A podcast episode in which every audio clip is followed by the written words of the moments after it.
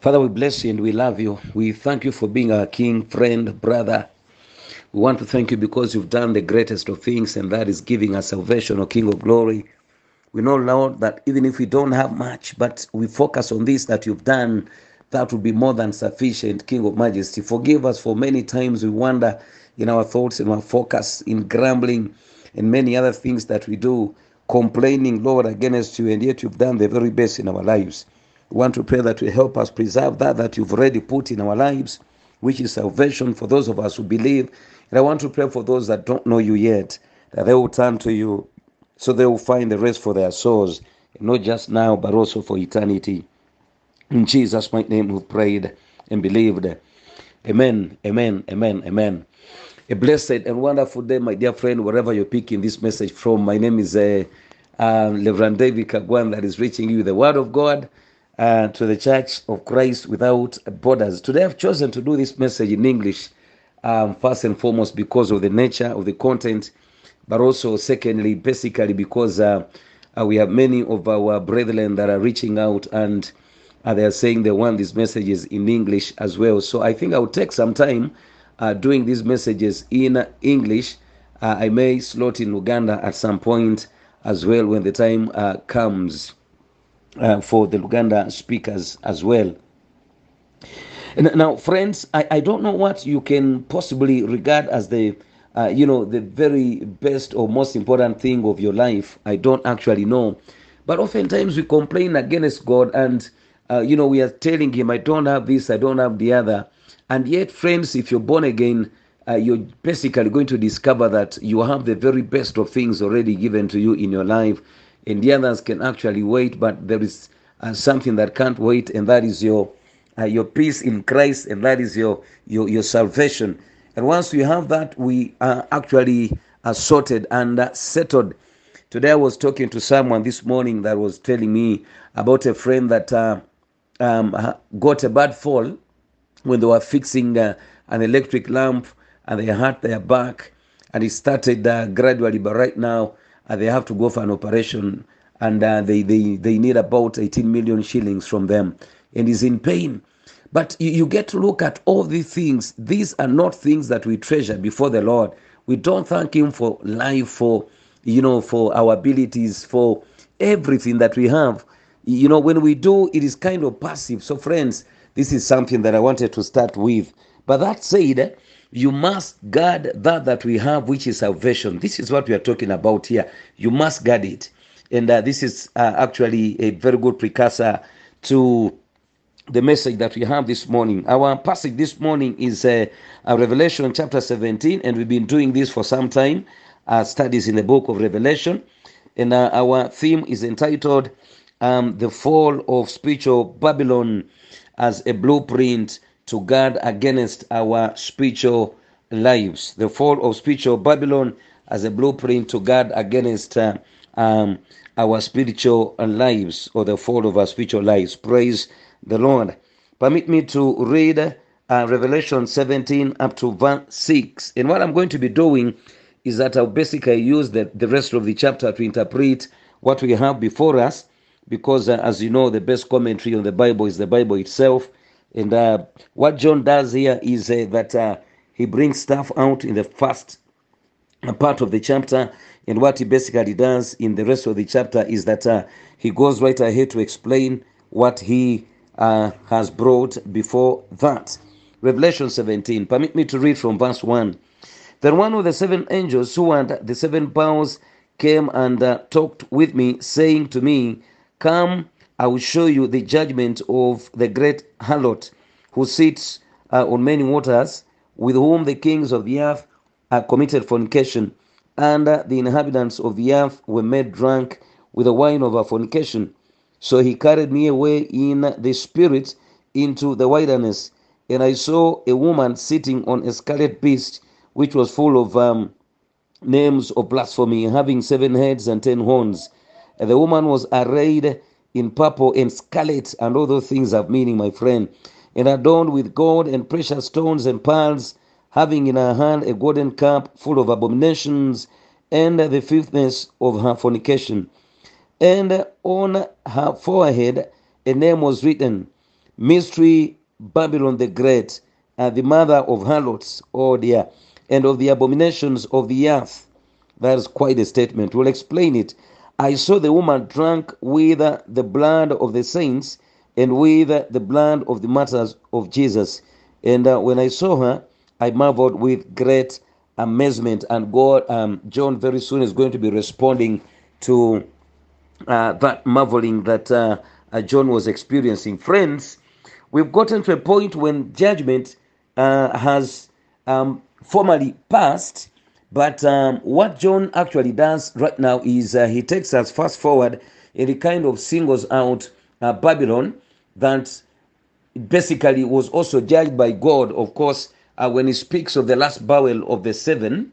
Uh, what that actually means is that it grounds up judgment in perspective, and therefore he singles out uh, Babylon for a reason that we are going to see and uh, gives us the detail of its judgment. I also want us to take in uh, context um, the fact that in uh, Revelation chapter uh, 20, we shall be seeing what we mean or what we call the great white throne judgment.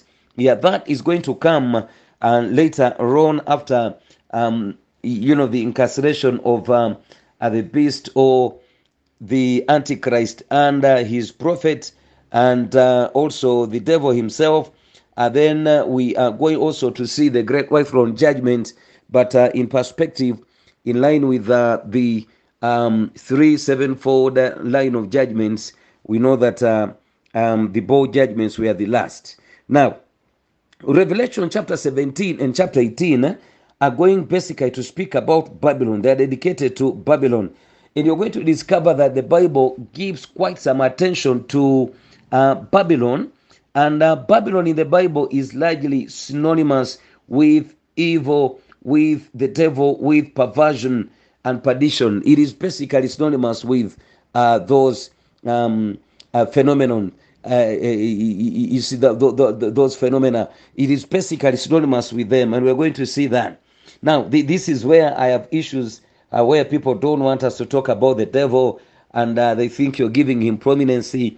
Babylon, uh, besides Jerusalem, if you look at Jerusalem, Jerusalem is the city of God, is the Zion of God, and in the Bible, it is the city that is basically, you know, uh, spoken of the most times. But after um, Jerusalem, you're going to find that um, um, Babylon is spoken about um, over 300 times in the Bible. In the book of Revelation alone, we have about 404 verses, but uh, nearly one in 10 speaks about Babylon. It may not directly say Babylon, but uh, we are saying it is uh, about Babylon. You, you- see that? 42 times it is it is written about in the book of Revelation. So you get to see that God is not giving prominency to the devil, but basically, I mean, he he's showing us our enemy, and therefore you've gotten to heed uh, what this guy does. Okay, so what do we see here?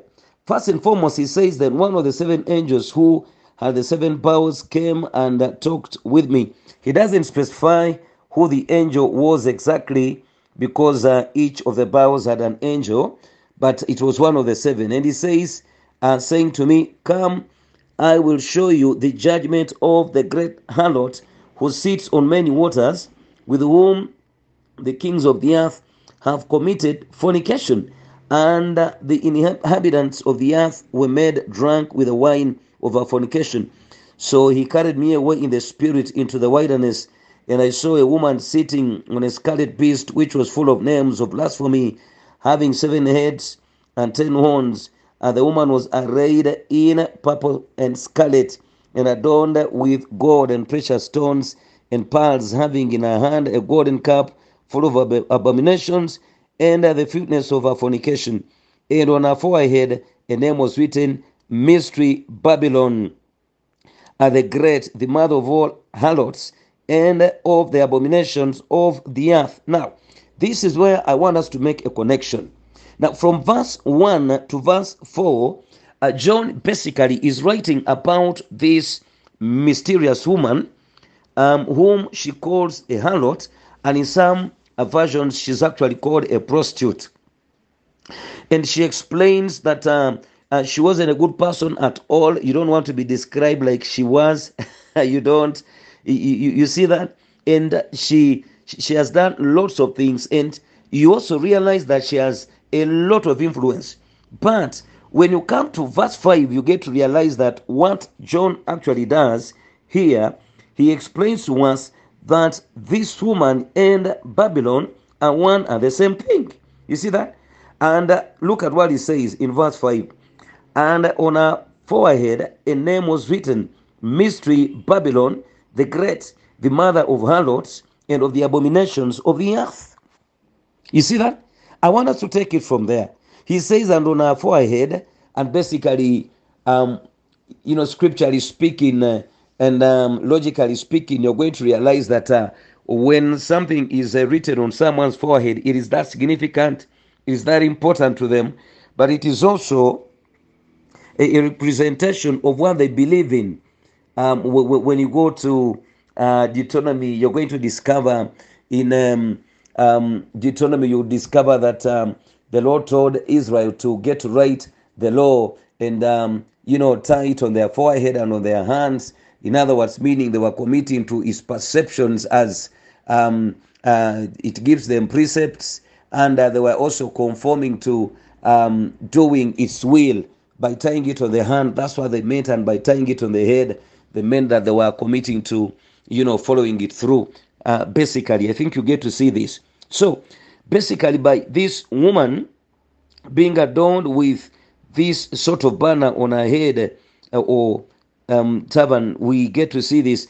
It says, and on her forehead a name was written, Mystery Babylon the Great, the mother of harlots and of the abominations of the earth. So, what does this actually mean?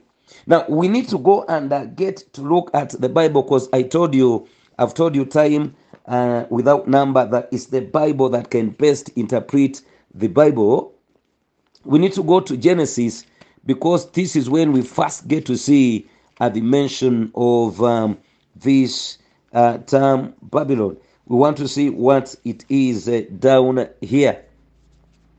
Now, in Genesis chapter 10, verse 8, is where we get to first see Babylon, and uh, there is a man uh, to whom it is connected. Uh, Genesis chapter 10, let me take it from verse 6. It says, The sons of, Ham were Cush, Mizraim, Put, and Canaan. The sons of Cush were Seba, Havilah, Sabta, Raamah, and Sabteka. And the sons of Raamah were Sheba and Dedan. Cush begot Nimrod. You see? So we are getting to see the lineage of Noah, and um, we get to see that uh, this guy here, Cush, was a great grandson of Noah and is begetting a man called Nimrod. Now, you need to take note of that name. It is going to be very important in history, not for any good reason, but for a very bad reason. By the way, uh, speaking of the passage that we are doing, the main passage that we have in, uh, um, in Revelation 17, when the Lord is giving us this one, He speaks of this woman as being great. Uh, which verse is it? When you look at uh, verse, um, yeah, verse five, He says, "Mystery Babylon, the great." I mean, it is evil, but it is great in its evil. Friends, we need to be very, very careful. People are seeking greatness and fame, but I mean, how are you getting it? And uh, what shall it profit you if you shall be a great uh, fornicator, a great politician that kills everyone else, a great politician that amasses wealth at the expense of others, a man with a great name, a great scientist that is basically deviating from the norms of uh, morality and the fear of the Lord? And they speak about you like Hitler, like Mussolini. They speak about you like um, you know albert einstein that um, was a great physicist but uh, was against the lord. Now what sort of greatness is that that takes against god? You basically lose the very core of being. You need to stand one against that. You, you i mean you, you you you want to be seen as a beautiful lady and uh, as as as, as a woman that is uh, respected by all men in terms of uh, your beauty, but you sleep with this and that, the other, every Tom, Dick, and Harry. And I mean, how great is your beauty? in that perspective, how great is your wealth if your wealth is um, taking you to the level of, uh, you know, sustaining it through demonic covenants and stuff of that nature. I, I was thinking and pondering upon that. Now, um, we need to look at verse 8 here in Genesis chapter 10. And it says, Cush begot Nimrod. He began to be a mighty one on the earth. He was a mighty hunter before the Lord. And therefore it said, like Nimrod, the mighty hunter, uh, before the Lord. And the beginning of his kingdom was Babel. Take note of that word. Was Babel, Erech, Akkad, and Calneh in the land of Shinar.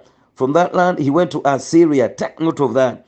And uh, built Nineveh, um, Rehoboth, Er, Calah, and the Resen between Nineveh and Calah, that is the principal city.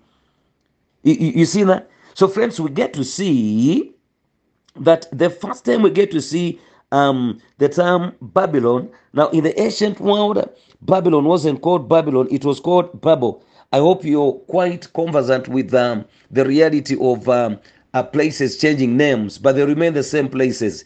So, this is what we are talking about here. Now, Babylon was actually founded by a man called Nimrod. You know, and Nimrod is not a very cool name. Nimrod is a name that actually means um, defiant. You, know, this is what it means. It means defiant. It means rebel, and um, basically that is what it means. And be careful about the names that you may give to your sons and daughters. So, and the Bible says here he was a great hunter before the Lord, and he set up these cities. Now you're going to be tempted to think that when uh, they say that uh, he was a great hunter before the Lord, it is an innocent thing. It isn't at all. When you go to the Hebrew root of the word um, before the Lord, uh, it is panim in Hebrew, which basically means uh, against. In other words, he was a hunter that chose to pursue his own will against the face of the Lord. This is what it means. And friends, it's very easy for us to castigate Nimrod, but basically, this, this is the condition of uh, uh, the fallen um, human. It's the condition of uh, fallen humanity. This is who we are. And this is why we keep telling people that you need Christ. David says that in sin did my mother conceive me. And uh, Paul makes a case in Romans uh, chapter 3. And, and, and, and actually, in the whole of that book, in chapter 2, he gets to show us that, uh, you know, the, the Jews, even the Jews, were not good enough on their own. In chapter 3, Paul makes a case uh, that uh, even the, the whole of humanity uh-huh, was not good enough before the Lord. And it shows you that, you know, Gentiles and Jews alike were not good enough uh, before the Lord and everyone. And this is where the famous verse that we love of Romans 3 23 actually comes from. Paul summarizes uh, that reality in, when he says that all uh, have sinned and fall short. Don't change the English. I know it sounds funny, but that is what it is in Greek. It says all have sinned and fall short. In other words, it is in the present continuous. People continue to fall short of um, the standard and holiness of the Lord um, as, as long as they remain apart uh, from Him. And this is what we mean here. Friends, this is the source of all evil and all demonic worship. When you go to uh, Genesis chapter 11, we are further going to look at uh, what uh, happened in there. That is what happened. Let's uh, take it uh, from verse 11. You get to realize that Nimrod did not um, simply uh, construct, you know, a um, did not simply uh, become rebellious before the Lord and leave it at that, but went right ahead to put it into action. Uh, I want us to look at verse uh, Genesis chapter 11, and we'll take it from verse 1. He says, Now the whole earth had one language and one speech, and uh, it came to pass as they journeyed from the east that they found a plain in the land of Shinar, and they dwelt there.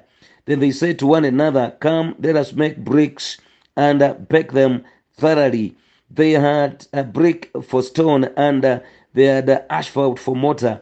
And they said, Come, let us build ourselves a city and a tower whose top is in the heavens.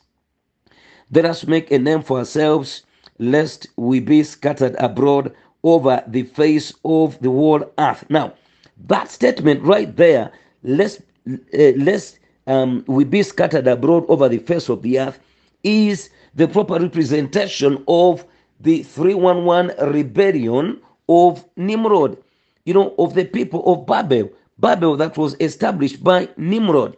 Now, I want you to remember that after the flood, the Lord told Noah to uh, go right ahead to um, reproduce and uh, fill the face of the earth. That was the command of the Lord. You know, as soon as uh, Noah was saved out of, uh, um, you know, the, the flood, this is what we get to see.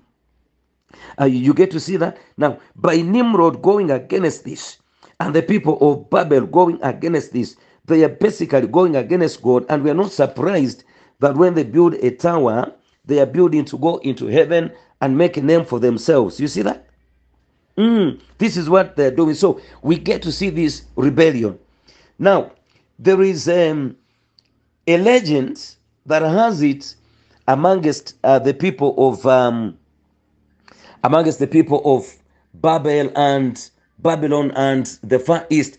By the way, you need to know, and this is why people ought to respect the Bible. If you think the Bible is just a story, and you think that when we talk about Christ, we are simply, uh, you know, talking about just any other God, not at all. He is the only God and the only way to the Father. This is what we are saying here.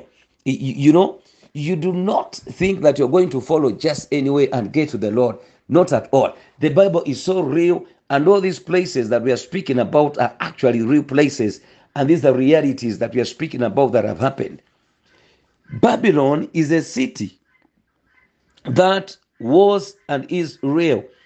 You know, it it is about 56, 55 miles, uh, you know, south of Iraq. It is still there. By the way, when uh, Saddam Hussein reigned in Iraq, he um, harbored emotions and uh, intentions of um, uh, rebuilding the glory of uh, Babylon. He, he really tried. And um, he went right ahead to construct a palace and stuff of that nature. You, you, you see, these things are real. When we speak of countries like Iraq and so on and so forth, you're going to see rivers like the Euphrates that, are talked about. These things are real. They're there in the Middle East. For, for those of you uh, that uh, have, have traveled, you're going to find that what we are speaking about is um, real. Uh, is, is, is real. So, this is what we are saying. When you go to Baghdad and then you go south, you're going to find that the location of Babylon is there. And that the Bible says that it's going to be reconstructed. If you look at um, um, Revelation 14 8, it gives you the impression that when the angel speaks of fallen, fallen is Babylon, and uh, it is speaking of future, you get to have a feeling that this city is somehow going to be reconstructed, rebuilt, and it will be destroyed all the same.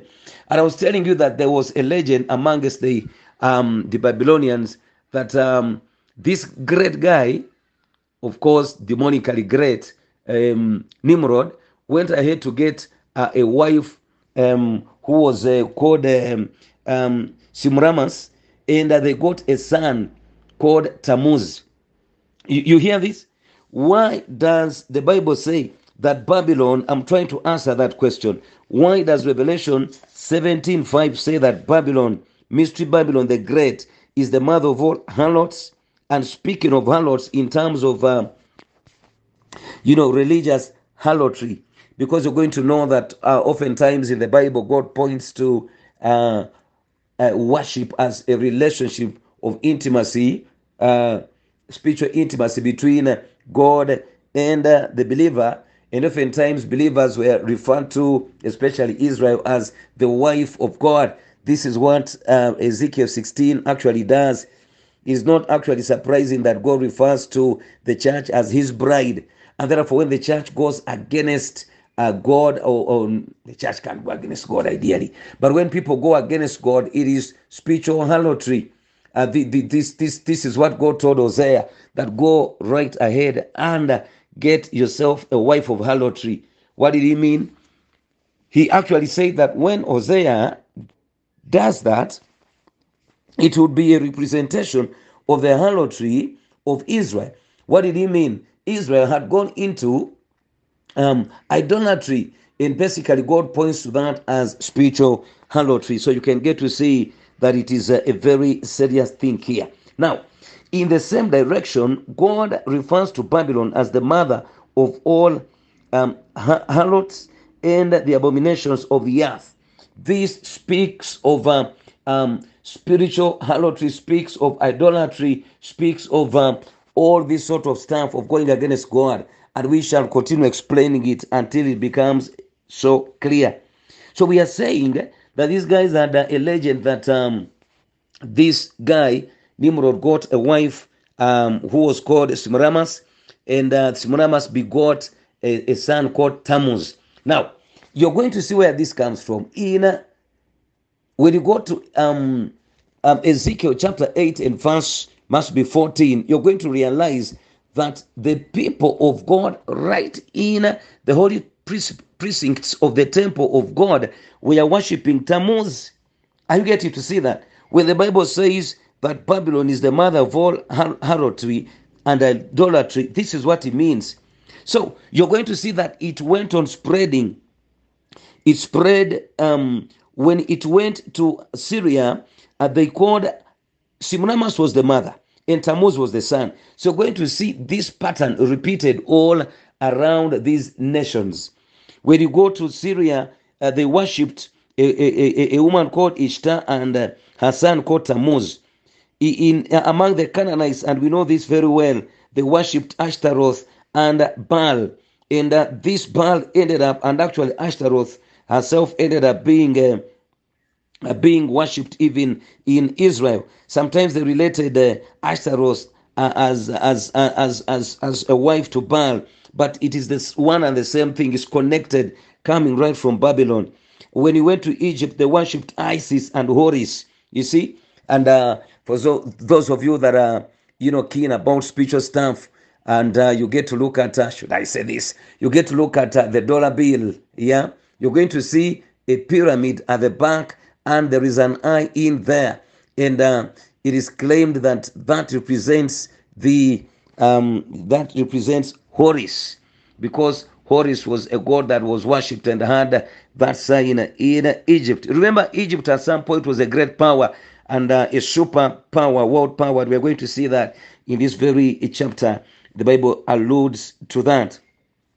When you went to um, amongst the Greeks, they worshipped um, Aphrodite and Eros. I think you remember that. And finally, amongst the, the Romans, they worshipped Venus and Cupid. And for me, Cupid uh, sounds like stupid. And I don't know why they went right ahead to worship Cupid, uh, who sounds like it was actually stupid to do that. Uh, you, you see that? So, when God speaks of this, and he says that Babylon was the mother of all idolatry and harlotry and all the, the abominations of uh, the earth. This is exactly what he means. God did not teach people to do this. He gets to a point and he tells Israel, And who taught you to do this? I never taught you to do this. He tells them. He really does. But, friends, I want to bring it closer to where we are. When you go to Exodus chapter 20, the Bible speaks of um, a warning to the children of Israel, and he says, Do not have any other God besides me, for I'm your God who um, delivered you out of uh, Egypt, out of the house of slavery. Do not have any other gods before me. Neither should you make yourself any graven image um, in the heavens, down on earth, or down below the waters that are below the earth. Never worship them or bow before them, for I am a jealous God. This is what he says. Friends, uh, by extension, this applies to us. You get to see that what God actually means is that you can have a God of your own. You surely can have a God of your own. It may not be Horus, it may be Star, it may not be Tammuz, but we are saying you can make an image of yourself. And we are saying all this, God relates it to the fact that it sprang out of, um, you know, spiritual Babylon that we are going to see here. This idolatry comes, it stems out of there. It can be traced back to uh, Nimrod, just like we saw in Genesis chapter 10 and uh, 11. Today, you're going to find people that are worshiping their money. They do not think about anything else. They won't come to church. They are minding their business. not in English, but in commerce. Yeah? They open up their shops, hardwares, hotels, and restaurants, and they are basically, you know, property companies. They are basically concerned about this and nothing else. You don't tell them about anything else. Going to church is a wastage of time. Friends, that is your Tammuz. That is your Ishtar. That is your Horus. That is your Isis. You see? Basically, that is what it is. You're going to find people that are worshiping their figures, and the young lady is walking around and moving around. And uh, I, I mean, they, they, they, are, they are goddesses. They want to be worshipped because of their beauty, and men are doing this. There are men that are worshiping women and women that are worshiping men. And we are saying that is your Tammuz. It is basically coming and um, erupting and emanating out of um, um, evil Babylon and um, being uh, transferred, you know, by osmosis, spiritual osmosis, um, through uh, the harlotry of uh, spiritual uh, Babylon. We must guard against this. People can worship the politics, they can worship power. They can be drunk with this power to the point that they will kill anyone that opposes them, even when it is positive criticism. This will happen. You, you're going to find certain churches that claim to be churches and they are being eaten up or they have already been eaten up by all these sort of uh, perceptions. And friends, I want you to be careful.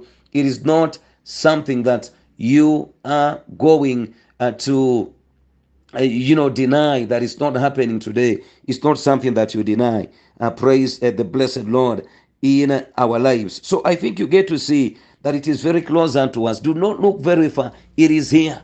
It is here.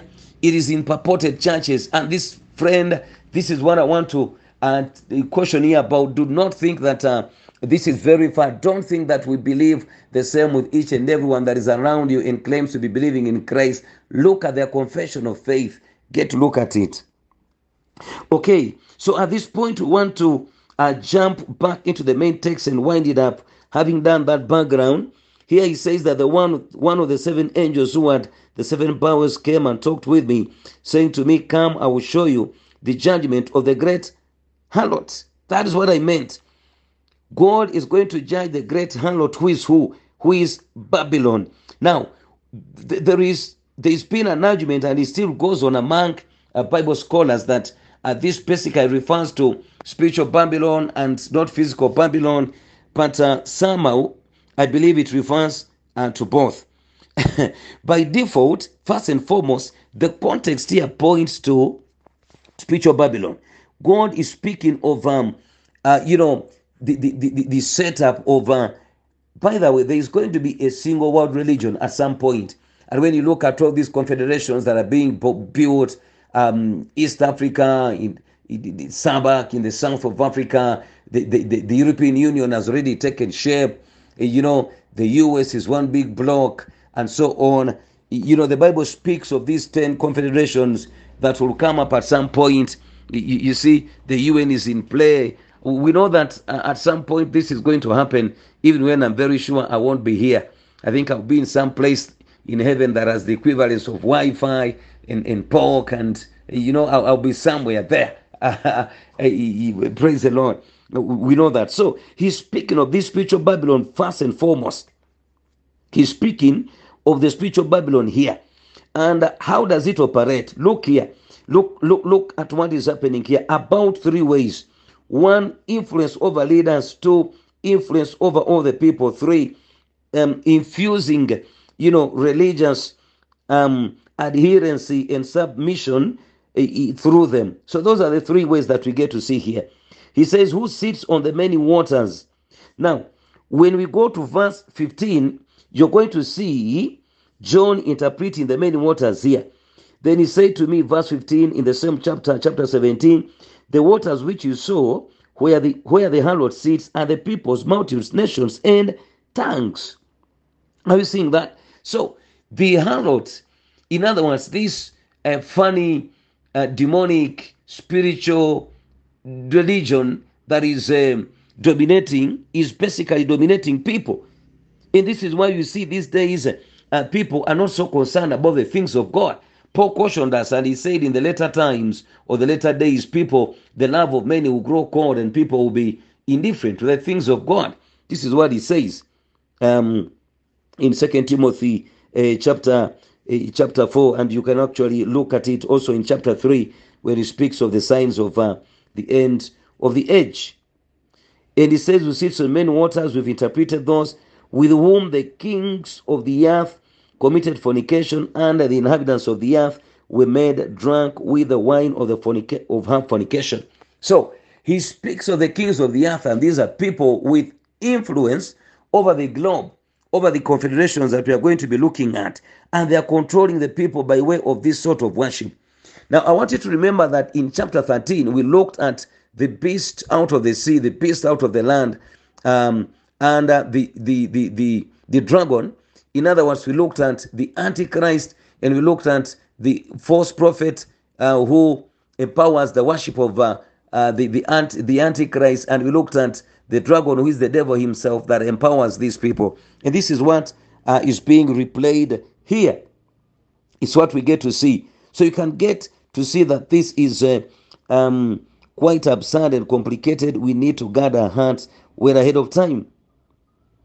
And he says in verse 3 So he carried me away in the spirit into the wilderness, and I saw a woman sitting on a scarlet beast, which was full of names of blasphemy. So you can get to see this. Now, some people may have questions and they're like, why is it always a woman in evil, portrayed to be carrying evil? I know you've studied the book of uh, Zechariah. If you go in there, you're going to find it. Uh, the woman that was sitting on uh, uh, that uh, in, in the basket that represented evil. And now we are seeing a, another harlot here. But I mean, this is getting things out of perspective because the Bible also speaks of uh, uh, that holy woman in uh, Revelations 12. You remember her?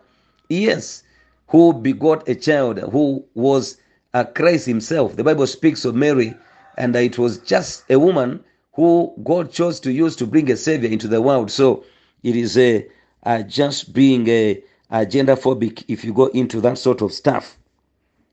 And he says, So he carried me away in the spirit into the wilderness, and I saw a woman sitting on a scarlet beast.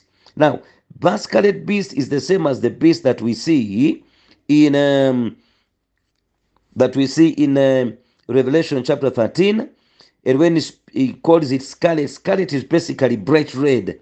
Yeah, bright red, and that could signify the blood um, of the martyrs that the beast of the saints and the righteous that the beast had, uh, you know, uh, shed, which was full of names of blasphemy. So you can see it blasphemed about God, uh, against God, and we've seen this time um, without number in chapter 16, in chapter 9. Even when God punished these people, they did not repent, but they blasphemed Him. So this is typical of the devil, having seven heads and ten horns. Uh-huh.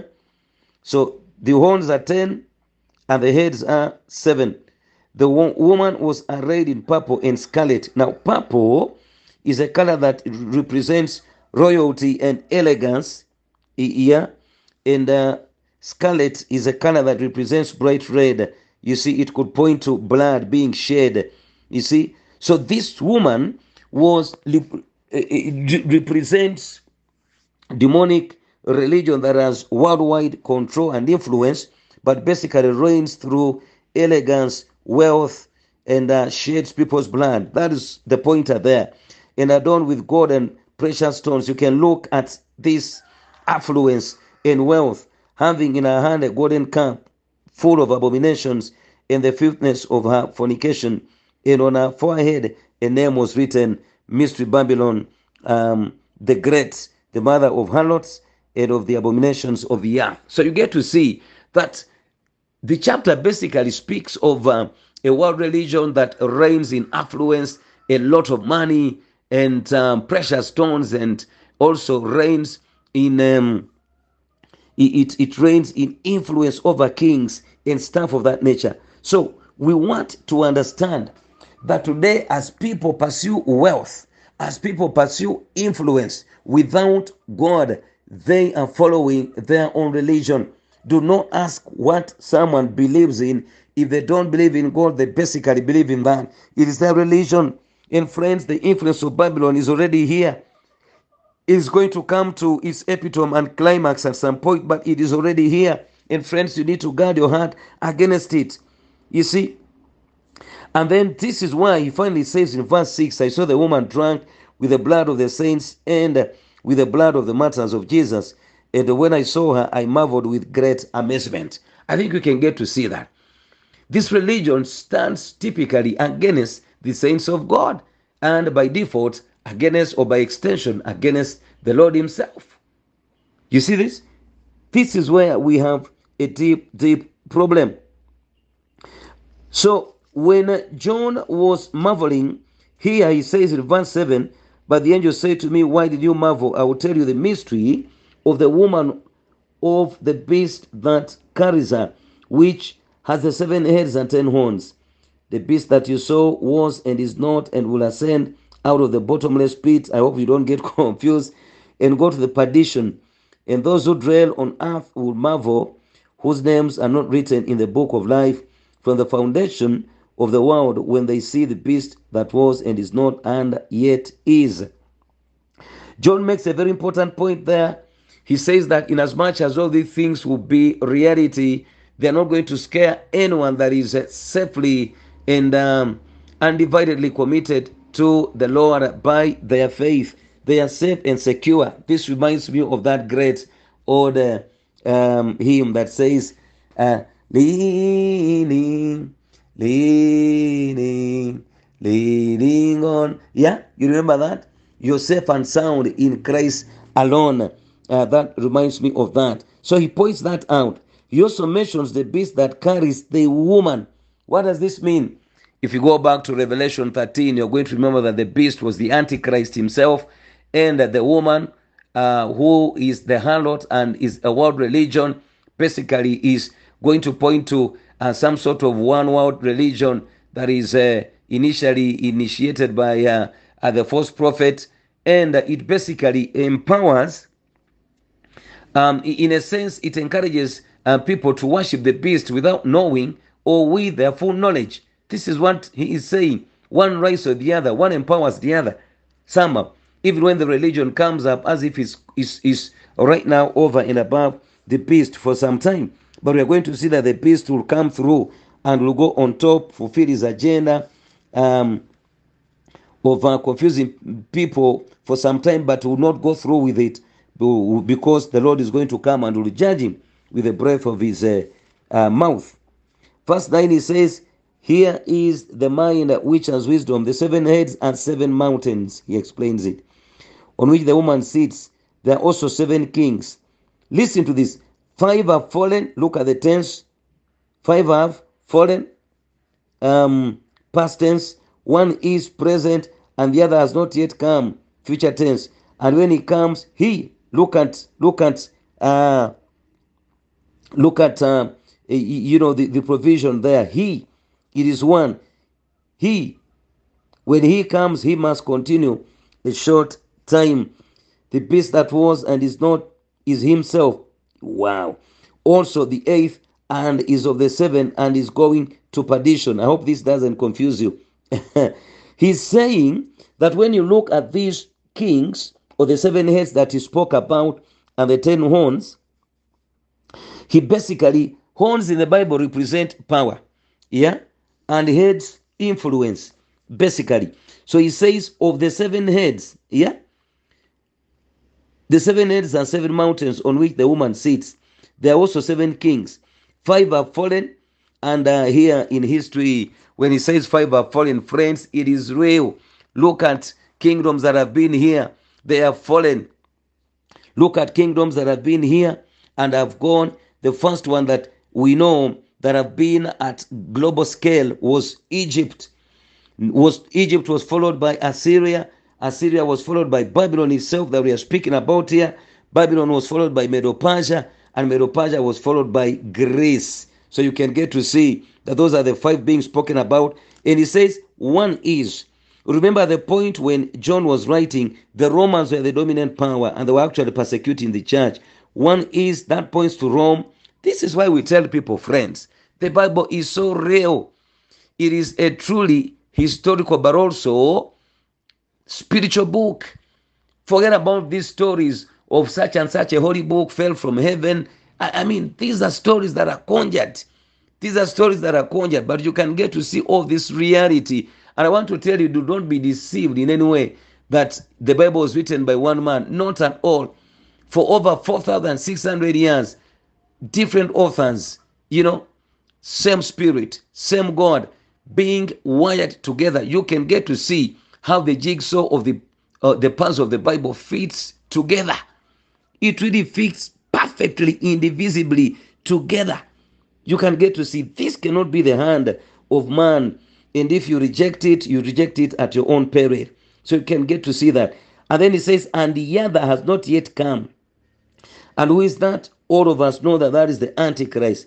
And when he comes, he must continue a short time. Uh, speaking of um, uh, the seven year period of uh, um, tribulation. And the beast that was and is not, that is the Antichrist, is himself also the eighth. In other words, he becomes um, the seventh when he comes, and he will become the eighth. Why? He's going to give us the reason because all these people that is leading, you remember the ten horns, they are going to gather and they shall give him power when they turn against what they are calling the harlot, uh, that, that sort of uh, reign of that religion where they turn against it. And they give they're going to give their power to the antichrist. And when christ comes he's basically going to shove him aside and he shall usher in the reign of uh, uh, the lord himself. In verse uh, 12 this is where this is say the ten horns which you saw and ten kings. And that is clear now you're going to ask who are the ten kings for now we don't actually know who they are but they are going to arise and they're not just going to be 10 kings reigning over 10 countries. We believe that there are going to be about 10 blocks or confederations that are going to come up. And friends, this agenda is already being set up. If you're following um, events on the international scene, you see, on the global scene, um, there is there is a strong advocacy towards uh, regional blocks and corporations. You, you, you get to see that, including the East African community and uh, South Africa already has one, and so on and so forth. The European Union, like I told you, is there, and uh, there is there's there's there's the Pacific, Caribbean, and African fraternity, and so on. We know that these are finally going to uh, be formed into like 10 confederations or blocks, and these leaders at some point are going to give their leadership to just one leader out of them. In this guy is going to be demonically empowered. This is why I warned and I said that um, you can be demonically great. And people say you're great. This is what we are saying. Mind your greatness. Mind your greatness. The writer of Psalm 84 warns, and, and, and he says that for him it is better to be a gatekeeper in the house of the Lord than, than, than being great and spending days of greatness in the tents of uh, the heathen and evil people. So this is what he says here. These are of one mind, and they will give their power and authority to the beast. These will make war with the Lamb, and the Lamb will overcome them. For the Lord of lords and King of kings, for he is the Lord of lords and King of kings. I love that. I love it. And those who are with him are called chosen and faithful friends. Endeavor to be a part of the chosen and faithful people of God. For the rest, we've already explained it.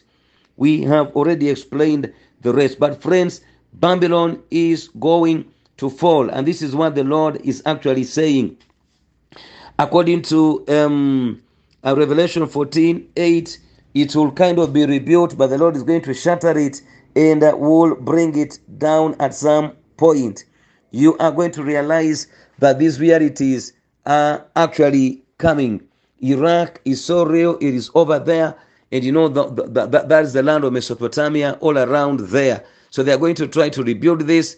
It is said that when Saddam Hussein uh, reigned in Iraq, he tried to revive the Mesopotamian or the Babylonian Empire, and uh, he deliberately made a coin at some point, and on one side of the coin there was the image of Nebuchadnezzar, and on the other there was his own image. Uh, you, you, see that?